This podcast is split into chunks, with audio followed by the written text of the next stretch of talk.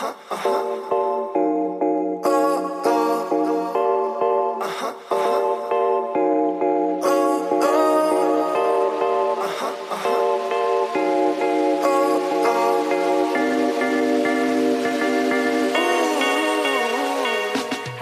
up, what up, what up? Welcome into another edition of Green with Envy. As always, this is your boy Will Weir checking in.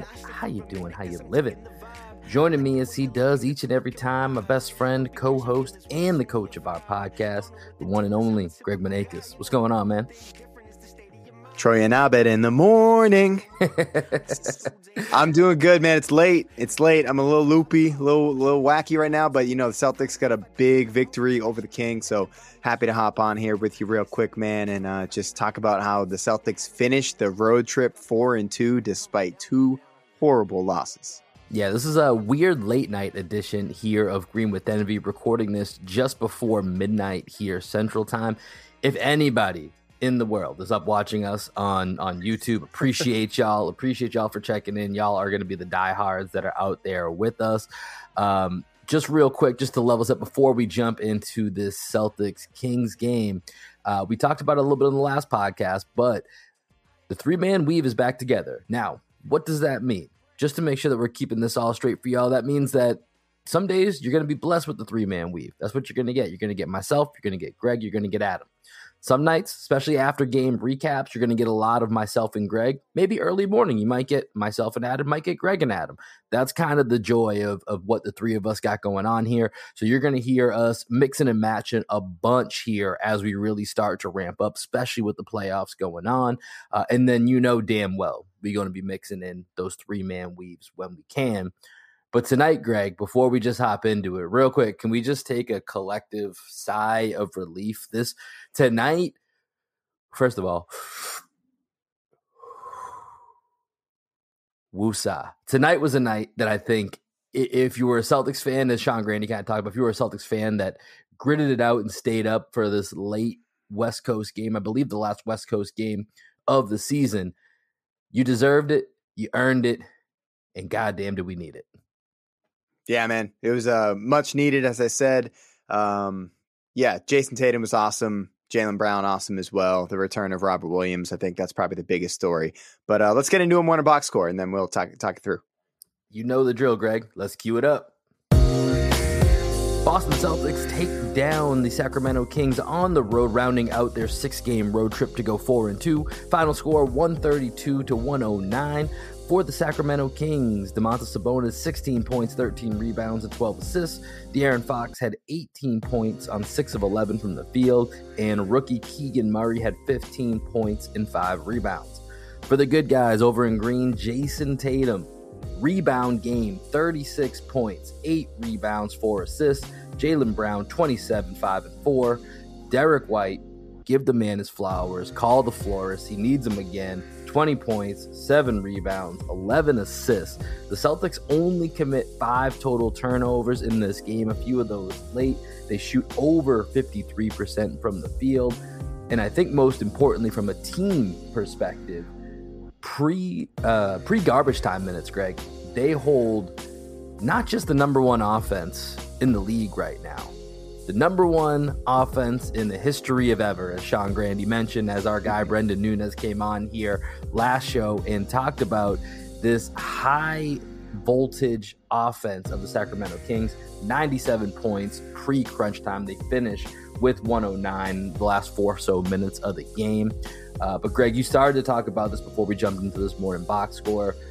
Jayson Tatum, who we made reference to, uh, in, a, in you know, by the way, I, I was lo- uploading some of our work, uh, checking over some of our YouTube stuff. It was getting a little depressing. Like it, it probably wasn't as bad as it, as as it felt, but those were the topics that that were jumping out. And you know, in one of those videos, I referenced that you know Jayson Tatum, whose numbers, if you just look at the straight numbers, have still been really good post All Star break, minus that three point shooting, but the straight flat numbers, 27, 10, 5, whatever whatever it might be he really needed a night where the numbers and the eye test lined up with each other and backed one another up. And he had that tonight with his 36, 8, and 4 performance. Yeah, Jayson Tatum's floor is now becoming like 25, uh, 12 rebounds, and three assists. You know what I mean?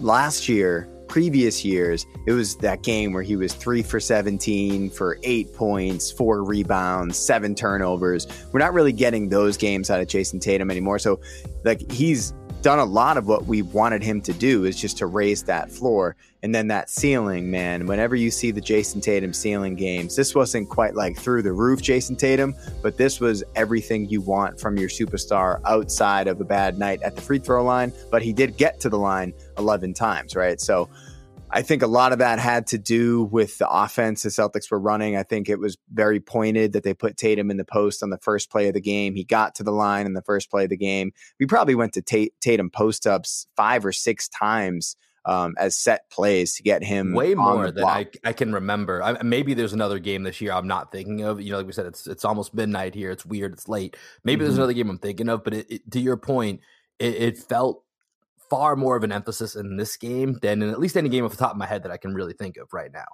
Yeah, I think that's so important to get Tatum easy buckets early in games. He does so much for the offense, and I think Mazzulla has probably asked a little bit too much of him, um, especially in the absence of Marcus Smart when Smart was out he just has to carry a lot of the load as a primary uh, initiator of the offense for this team, and that that wears on a guy. You know, uh, as someone who's played point guard, uh, albeit on a rec league team, like it, it takes a lot out of you when you're the guy bringing the ball up every possession, and Tatum has to do that a little bit too much for this team. So to get him easy buckets off of some wedge screens, off some flex cuts, straight up just bully ball post ups, I think getting Tatum the ball on the block is such a efficient play for the Celtics. I don't have the numbers on it, but I I did see some people tweeting out some Tatum post numbers that are just great this year. Um, so I think if we can get Tatum easier buckets early in games, that's going to do a lot for his confidence, and it will also you know another weapon for teams to have to worry about, and then we can play inside out and get open threes off of other action than just drive and kick.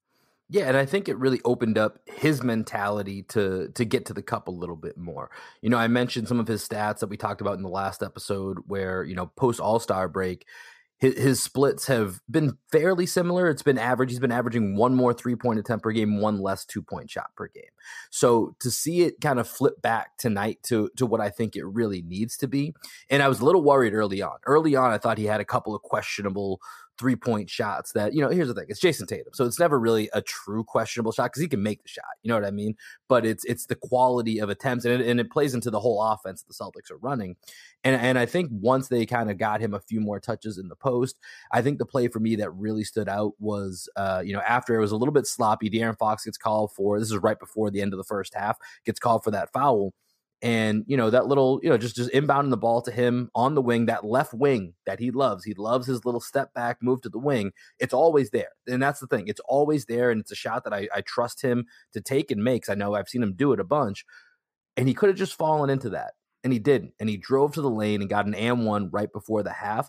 I thought that was a very significant play just for the way that you know going back to the eye test of what we've seen on this road trip which is what i think led to a bit of the concern more than I mean they ended up four and two on a really weird road trip when you look at you know four different time zones or whatever the hell it was. Like that's a really weird road trip towards mm-hmm. the end of the season. There's only nine games left. And so when you factor all that in it wasn't pretty but you get to four and two it's a pretty damn good road trip. And so to end it with an eye test like this and with a play like that where Tatum could have settled for an easier lazier shot he he made the you know he made the conscious decision to go to the cup, end the half, and I think really set the Celtics up for success going into that second half, which I think, you know, the first half was great. Second half was, I think, some of the best Celtics basketball, at least in recent memory, that we've we've seen in quite a bit here. Yeah, I mean, it wasn't just Tatum either, right? Jaylen Brown was amazing in this game. Uh, 10 for 16 from the field, 4 for 7 from 3, 27 points. Uh, the Jays combined only two turnovers. The team only five turnovers in this game. 33 assists to five turnovers. That is quite the assist to turnover ratio. Um, Jaylen Brown, I think he was awesome in this one as well. He's continued his stellar play of late. Thought he did a good job on De'Aaron Fox. Like, obviously, De'Aaron Fox is going to get his. He's going to blow by you and make you look stupid from time to time. But I thought Jaylen Brown did a good job uh, limiting De'Aaron Fox uh, he, he, he was matched up with him for I, I don't know how many possessions, but a, a significant amount of them. Um, Al Horford super efficient as well, but I think we got to talk about Derrick White, right? Derrick yeah. White, 37 minutes, almost 38 minutes in this game, Will. Um, he was, as we've been saying, he's the third best player on the Celtics team, and he played like it tonight. Got minutes in that fourth quarter in the crunch time lineup as we were trying to close it out. There wasn't really like actual crunch time in this game yeah. because we blew them out. But I think it was very noticeable that Joe Mazzulla was trying out his playoff rotation. And it seems like if this game is any indication of what his playoff rotation is, there's a lot more Derrick White and there's no bad defensive players on the court. Yeah, that that was another part that really jumped out to me up until you get to about the last four, you know, three, four minutes when you and I were texting. I wasn't quite sure Mazzulla was actually going to pull the troops there up 23 or whatever it was. Thank God he did, or at least pull most of them. But you really did see kind of the eight man rotation that, that we've been expecting to see, which in part we haven't due to injury. And then once one guy's out, it, has been getting a little bit weird as, as, as we've discussed on several recent episodes. And so you look at the amount of time Derrick White's out there. I think that's a big, big point. Just under 38 minutes for him tonight. And I mean, you saw all the reasons why we've been calling him the third best player on this team this year. He did a little bit of everything and you felt the ball moving. The, the, the ball movement in that second half was a thing of beauty. Mm-hmm. And on top of that, you know, you have Rob Williams coming back, and I I like this Rob Williams coming off the bench. It did feel like there was a bit more energy. And something that I was curious to, to know as the coach of our podcast, if, mm-hmm. if, if you noticed, at least this stood out for me, in that first half, I thought Sabonis was awesome. I thought Sabonis was a big problem for us in that first half. I thought there were, you know, he was obviously facilitating, but I thought there was also some moments uh, on the boards and just him with the ball where he just kind of bullied us a little bit. You know, there's that one play where Eddie House was pointing out. By the way, shout out to Eddie, like Eddie House in the call. I'm a big yeah. fan of the other the Grandy Eddie House combo. I would I would much prefer that going forward. Neither here nor there. Uh, but where Sabonis has Horford on the block and kind of dribbles him back like five times, like like kind of powered Al. No one comes for the double. I don't know if it was an and one, but I know Sabonis gets gets two on it. It felt like in that second half, the Celtics picked him up a bit higher and with a bit more force and maybe just more eyeballs on him. But it felt like there was really a you know a concentrated effort on Sabonis, who was a problem in that first half. I think that was a major turning point in the second half for that Celtics as a collective defense. Yeah, I don't. In the second half, I don't know if they actually did it or if my eyes were playing tricks on me, but it seemed like they were trying to scram out. Anything could be true. Yeah, they were trying to scram out their guards a little bit more. You know, they had Grant as a primary defender. They had Rob back in his rover spot along the baseline, so he could take Sabonis on any roll action. Um, you know, that frustrated Rob. He ended up with five fouls in that game. Got his tech because Sabonis was just doing what Sabonis does, which is just act like a battering ram and slam his way down to the to the paint and down around the rebounding area. You know, and that's what Sabonis does. I think with the Celtics, like the idea that you can play a backup big rotation of Grant Williams and Robert Williams. Like the Williams brothers are going to be huge in the playoffs, especially going up against the centers and, and forwards that we're going to be going up against the playoffs. This is why we've been saying for so long it's been so weird to see Grant just completely out of the rotation for a few games. Maybe that's Mazzulla just um, trying to manage injuries. Maybe that's him sending a message. Maybe that's him rewarding Sam Hauser and keeping him in a rhythm. Who knows what's going on in uh, Mazzulla madness? But I think with Grant and Rob tonight and seeing those two along with Malcolm Brogdon off the bench in the eight man rotation, as I just said, there is not a bad defensive player in that eight man rotation. Sam Hauser is probably going to be the ninth guy, you know, and there are going to be a lot of games where Sam um, is called upon uh, just for a few spot minutes here or there, maybe if there's foul trouble. But this is going to be huge for the Celtics for the last nine games of the season and moving into the playoffs is developing an identity back on the defensive end with eight guys who have no excuses. You cannot point to anybody on the court now and say, we're doing bad on the defensive end because player X is on the court. Every single one of those eight people can guard their yard and they can all switch they're this is like the defensive blueprint that you want in today's modern NBA. Yeah, I thought the defense was really impressive tonight for for large stretches, and you know I think we got to talk a little bit here. This is obviously the, the, Rob Williams returns for this particular game here. He comes off the bench like we're talking about. Uh, just give me kind of your initial thoughts, or, or just what, how do you think Rob looked? Never mind the stats. How do you think Rob looked tonight? He looked awesome, man. He looked awesome. I didn't see him um, grabbing at his hamstring. Didn't see him grabbing at his knee at all. He looks springy. He looks strong. He's been been in the weight room over the last couple of years so that he can take the the force of a Sabonis shoulder to his chest and not move an inch. You know that one play where he ended up getting a foul, but he blocked um, the and one attempt. Uh, I thought that was huge. Eddie House even uh, called it out on the broadcast where he was like, "Wow, that was an impressive second jump by Rob."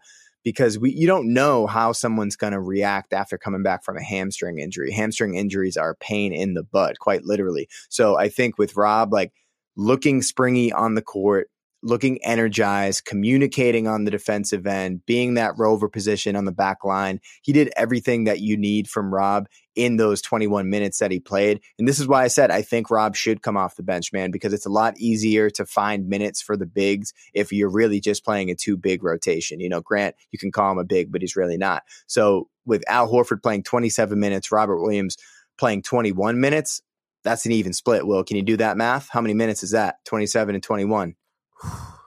Calculating. Hold on. Let me check with Mazzulla. Mazzulla, what does that equal? 48. 48 minutes. That's that's it, man. You play two centers. That's your lineup.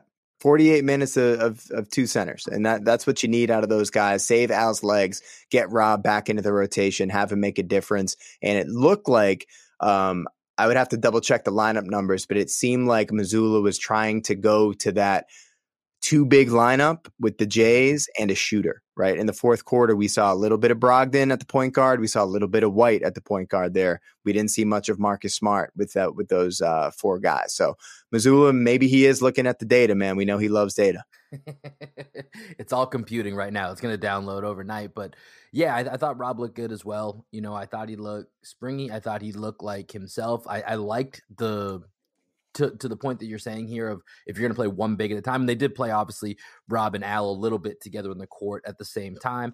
But if you're going to go kind of one big on, one big off, you know, having Rob out there to just give a little bit of a different feel to that second unit, I think really does make a big difference.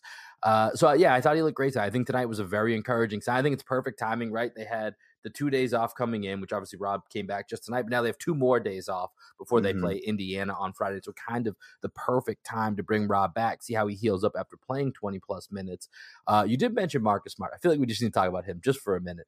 Uh, this is just one of those classically funny Marcus Smart games at this point where he shot he three straight air balls. That was insane. That was I, I didn't I didn't know what to do at that point. And the thing was, at least two of them, if my memory serves me correctly, were off great ball movement. One of them was off a dime from Brogdon across the other court, uh, across the other side of the court, where it, they were all kind of the right shot, but just I've never seen a professional basketball player who also made three, who still made three threes in the game, missed three consecutive shots that badly.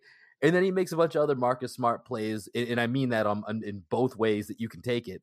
And so, it, you know, he ends up with a 17 point seven assists, one turnover game, despite shooting six of 15 and three of nine with three air balls, essentially. like, just, just a weird Marcus well, Smart night. You know what I really liked about that moment, though, is that Mazzulla took him out of the game.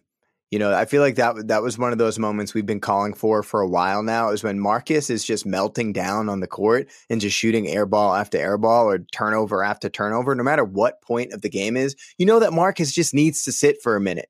He just does. Like he, yeah. he, he just overheats at times, and Mazzulla like needs to recognize that. And I was very happy that he did. You know, on the last pod we did with Adam and Brendan, we were talking about how Mazzulla hasn't learned his lessons quick enough this season. Well, that was a growing moment, I think, for Mazzulla to be like, you know what, Marcus, just come come sit over here for a little bit. Come, you, come, you know come take a seat, buddy. You know who I think might be a Green with Envy listener?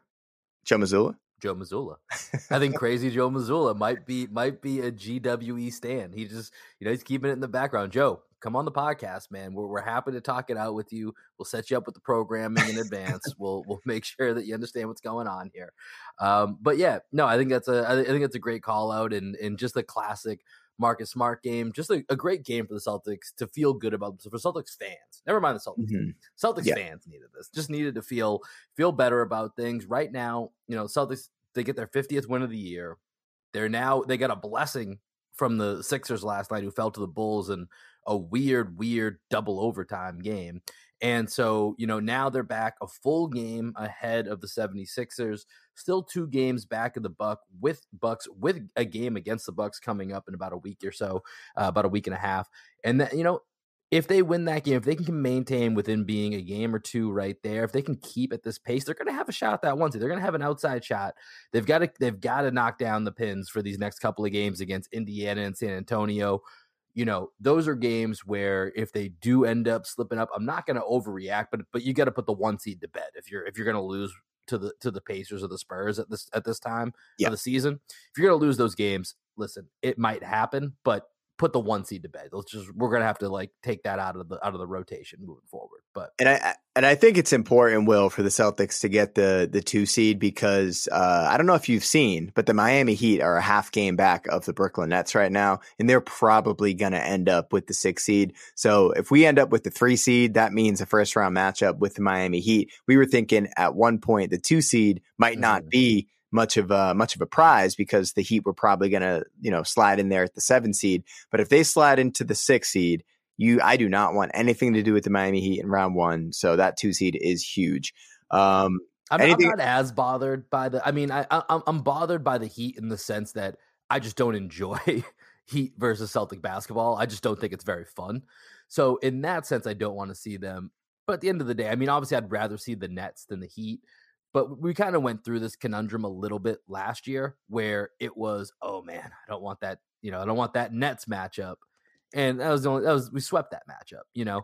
And mm-hmm. so with the Heat, you know, how, however it falls, it may fall. I, I, would just prefer the two seed before, you know, for that home court in that second round. That's Bro, something that, that I oh, prefer. Of course. I'm not saying we're going to lose to the Heat. I think we're going to beat the Heat and probably beat them in like six games.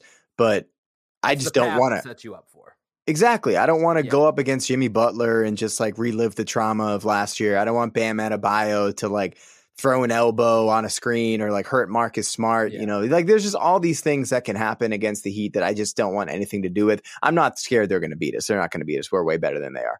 Um, any anything else you want to talk about about the game?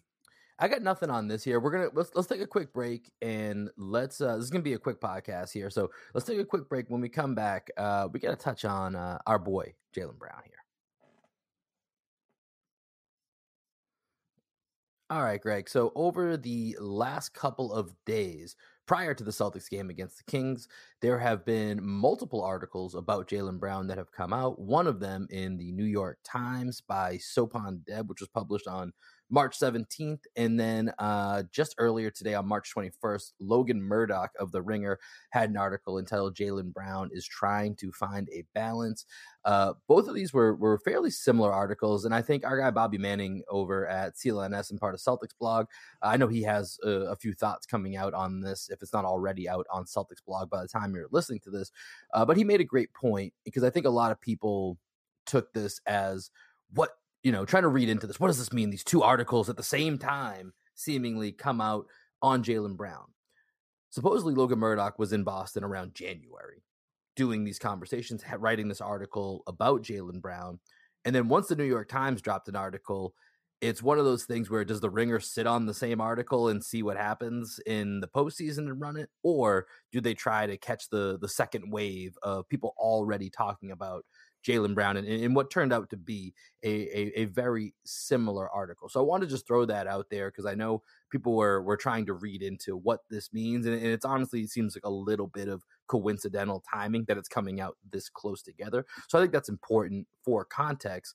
Uh, but Greg, I want I want you to kind of steer us here into your thoughts a little bit. I'm sure I'll touch on this with Adam a little bit later in the week when we get everybody set up for the weekend. So I want to start with just your thoughts on it. I know you you mostly read the the Logan Murdock piece on the Ringer, which is the most mm-hmm. recent of the two articles. Yeah, I mean, there's a lot to unpack in this article. Um, I don't want to get too deep in this conversation because it is just past midnight now, and uh, that's just a, a, little late for like a super deep conversation yeah. about this article. But just in terms of like what Celtics fans are probably thinking about right now, are a few comments that Jaylen made just regarding the organizational trust and maybe the lack of it or the breakdown of trust that has happened with him and the organization as his name has been floated out there in trade rumors. Um, he he addresses the Jayson Tatum Kevin Durant photo of last yeah, summer, which was hap- that, which was happening as the rumors are swirling that KD might go to Boston, and then all of a sudden, if you don't remember, Jayson Tatum takes a picture working out with um, with Kevin Durant, and I guess Jaylen was taken aback by it. He didn't know because he knew that they were friends. He heard the rumors and he had to have a three way call with Brad Stevens and Jayson Tatum. Like they had to actually arrange that. That was the piece that stood out to me because we didn't really hear much about that from Tatum. We didn't hear much about that from Brown.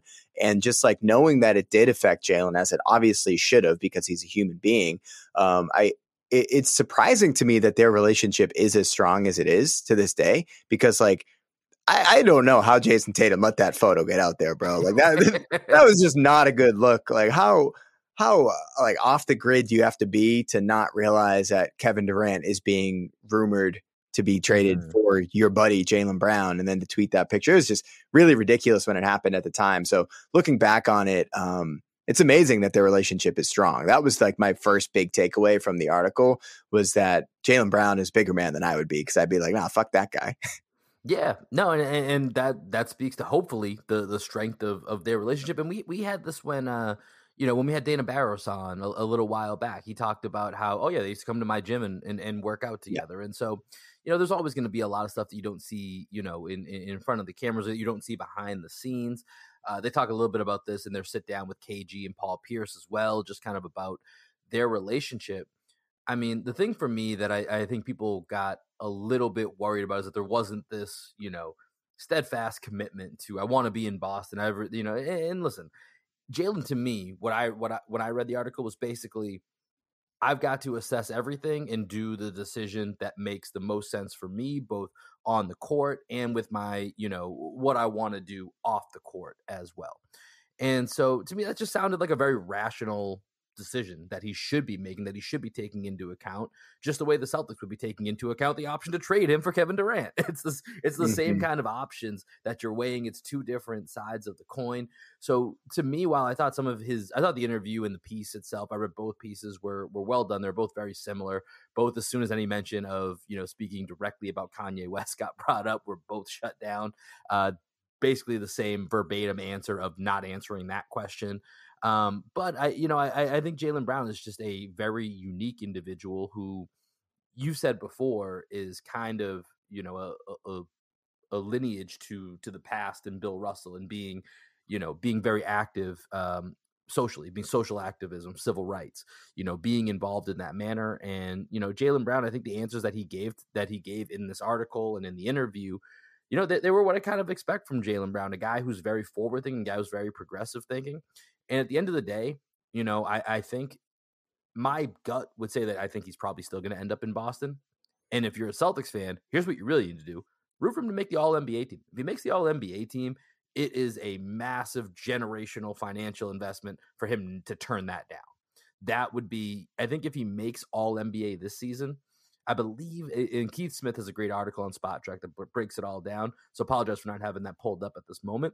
But I know there's a world in which Jaylen Brown makes All NBA, signs a deal with the Celtics, an extension, where the fourth year of that deal is worth $66 million for one year. So if you're a Celtics fan and you're really just wanting Jaylen Brown to be in, in green, let's hope he makes the All NBA this year because it's going to be pretty hard for him not to be a member of this team if that's the case. Yeah, and he deserves it. You know, I was actually um, texting back and forth with my high school coach, uh, Brendan Smith, who runs ASA Hoops back in Massachusetts. And we were talking about Jaylen a little bit, you know, talking about the article, talking about him as a player.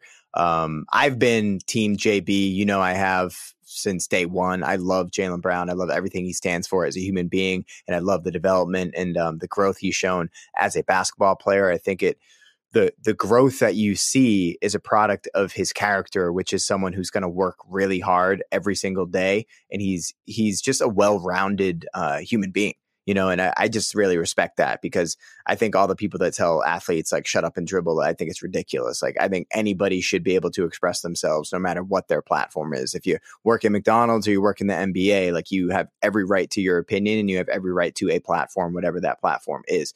Um, but i was talking with brendan and you know, I was I was just saying, like, why why would you ever want Jaylen Brown gone at any point?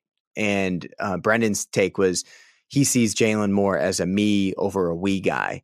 And I kind of asked him to elaborate about that a little bit, and he just thinks that like like the timing of the article and all the stuff that he's saying right now shows that he's putting himself before the organization, which makes sense that Brendan would say that. You know, he's a he's a coach first. He's like my coach, my high school basketball coach, and he's very team oriented. And my thing was, man, I don't think he's a me guy at all. I think he's a we guy. It's just like his we isn't just the Celtics, right? His we is his community. His we is society. His we is being part of the NBA Players Association, right? And that was a huge part of this article with Kyrie it's like it, it, they talk about it. They say him and Kyrie did not vibe in Boston. They were not friends. They did not yeah, like. Also, pretty interesting to read about, right? That he would be the the young guy that would stick his chest out and go back at Kyrie in the locker room. Yeah, and I I liked that. And then it's I think a lot of people were confused recently because that was always the rumor is that they didn't really get along. And then when JB was like kind of seen um, supporting Kyrie, and everyone was just like, "Wait, I thought you hated Kyrie," and it's like, no, Jaylen Brown doesn't hate Kyrie he and he doesn't love Kyrie. He supports Kyrie as you know a, a, fellow basketball player and you know someone who he has to represent as a member of the NBA Players Association. You know, so that was a big part of the article. Is like, listen, it's my job. Like, how do people not understand that? Maybe nobody really understands what the Players Association is designed to do, but it's mm-hmm. there to protect the rights of the players. You know what I mean? And Jaylen Brown was just like, I thought it was just unfair the the way that he was treated in Brooklyn, and it didn't matter that it was Kyrie. It was just he saw somebody that was being treated unfairly, that was having their voice taken away, and he felt like he needed to speak up as part of the Players Association. That is his job. Like that. That's the thing that the I think maybe people don't have the context for that. They don't understand like that. That's actually his role. But um, that was a big thing with the article for me. Is I, I just like Jaylen Brown a lot. I want him in Boston, and I as I agree with you. If he makes the NBA team, it is going to go a long way to keeping him here. Yeah, yeah, that would be a really tough turn down if that that were to be the case. And the other thing I just want to always remind people Jaylen Brown was asked most of these questions. Jaylen Brown didn't go around typing up a blog and then go ahead and, and put these out into the ether on a random Monday or Sunday because he felt frustrated. He was asked by the New York Times, he was asked by the Ringer to do a feature article, and he answered some questions. That's that's all he did. That's that's literally if you, when you want to boil it down to anything else, that's what happened. And then I talked about the beginning. These are two, you know, editorial organizations that are trying to fight for clicks. And mm-hmm. so one beat the other one the punch. The other one tried to ride the wave. That's the only reason why you're seeing these come out consecutively together. So I, I really think to me, I didn't feel like it was that big of a deal. I thought there were some interesting insights. Nothing to me sounded imminent one way or the other. Like, oh my God, I'm so worried he's going to leave Boston. Mm-hmm. Like I mm-hmm. said, the all NBA thing kind of sorts most of this out. And, and, I think there's still a lot of, you know, just everything the Celtics have building here.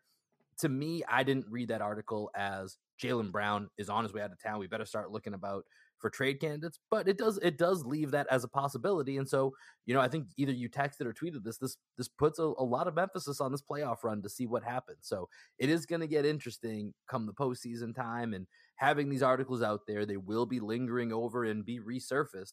You know, depending on how this playoff run goes, but. Either way, any, anything else that you have that you, you wanted to add to this, Greg? I, I've kind of expanded my my thoughts on it for now. Uh, yeah, we went deeper than I thought we would. Uh, just for Celtics fans that haven't read that article, here's one quote. If you haven't seen this, because this probably wasn't pulled and aggregated anywhere, but Jaylen Brown did say when asked about his future, I don't really know or want to answer that question because that type of stuff makes Celtics fans speculate and go crazy. Especially right now, I'll just say we'll get there when we get there. Again, as you said earlier, an expected answer from Jaylen Brown. He's not going to commit. He's not going to not commit. He's going to be like, hey, I'm a human being. I'm going to keep it real with you. I don't know. That day is not here. We will get there when we get there. He talks in the article. I just want to focus on what's in front of me right now. That's it. I love you, JB. I hope you're here long term. you got you got real soft and emotional. Yeah, I like I like that as a, as a way to end it. But that'll do it. That will put a bow on it right here. That's to be the end of this episode of Green with Envy. Uh, we'll be back later in the week. Myself and Adam, I believe, are gonna gonna lay one down for y'all here, set y'all up for the weekend, review the road trip. So we'll have another pod coming here later in the week before we reunite the three man weave over the weekend. Uh, Greg, any final thoughts? And then, as always, let us know what we're going to hear on the way out. Sweet dreams, everybody. You know the drill. Black Sheep Optimist, Skywalking. Peace, everybody. Thanks to those of you that are in the chat. I wish it that I never seen the stars in your eyes. A glimpse of what I'm missing, thinking it's a mirage. Ooh, you got me tripping and it's hard to describe. But I stay for a minute cause I'm digging the vibe. I like the way you're looking at the look in my eyes. Don't be catching feelings when it's only a vibe. Don't know what the deal is, I'm a typical guy. You know, the one thing different is the state of your mind. I'm like, oh my, my, someone throw me a rope. I'm getting too damn high, didn't know I could float. You could call it a vibe, it's probably all that she wrote. But I'd be doing this shit folly if I didn't have hope. Cause you know that I embody that's what go with the flow. I could sing a different song if I cannot hit the notes. You had me taking off when you took off your clothes. This should be coming down by now, but I won't.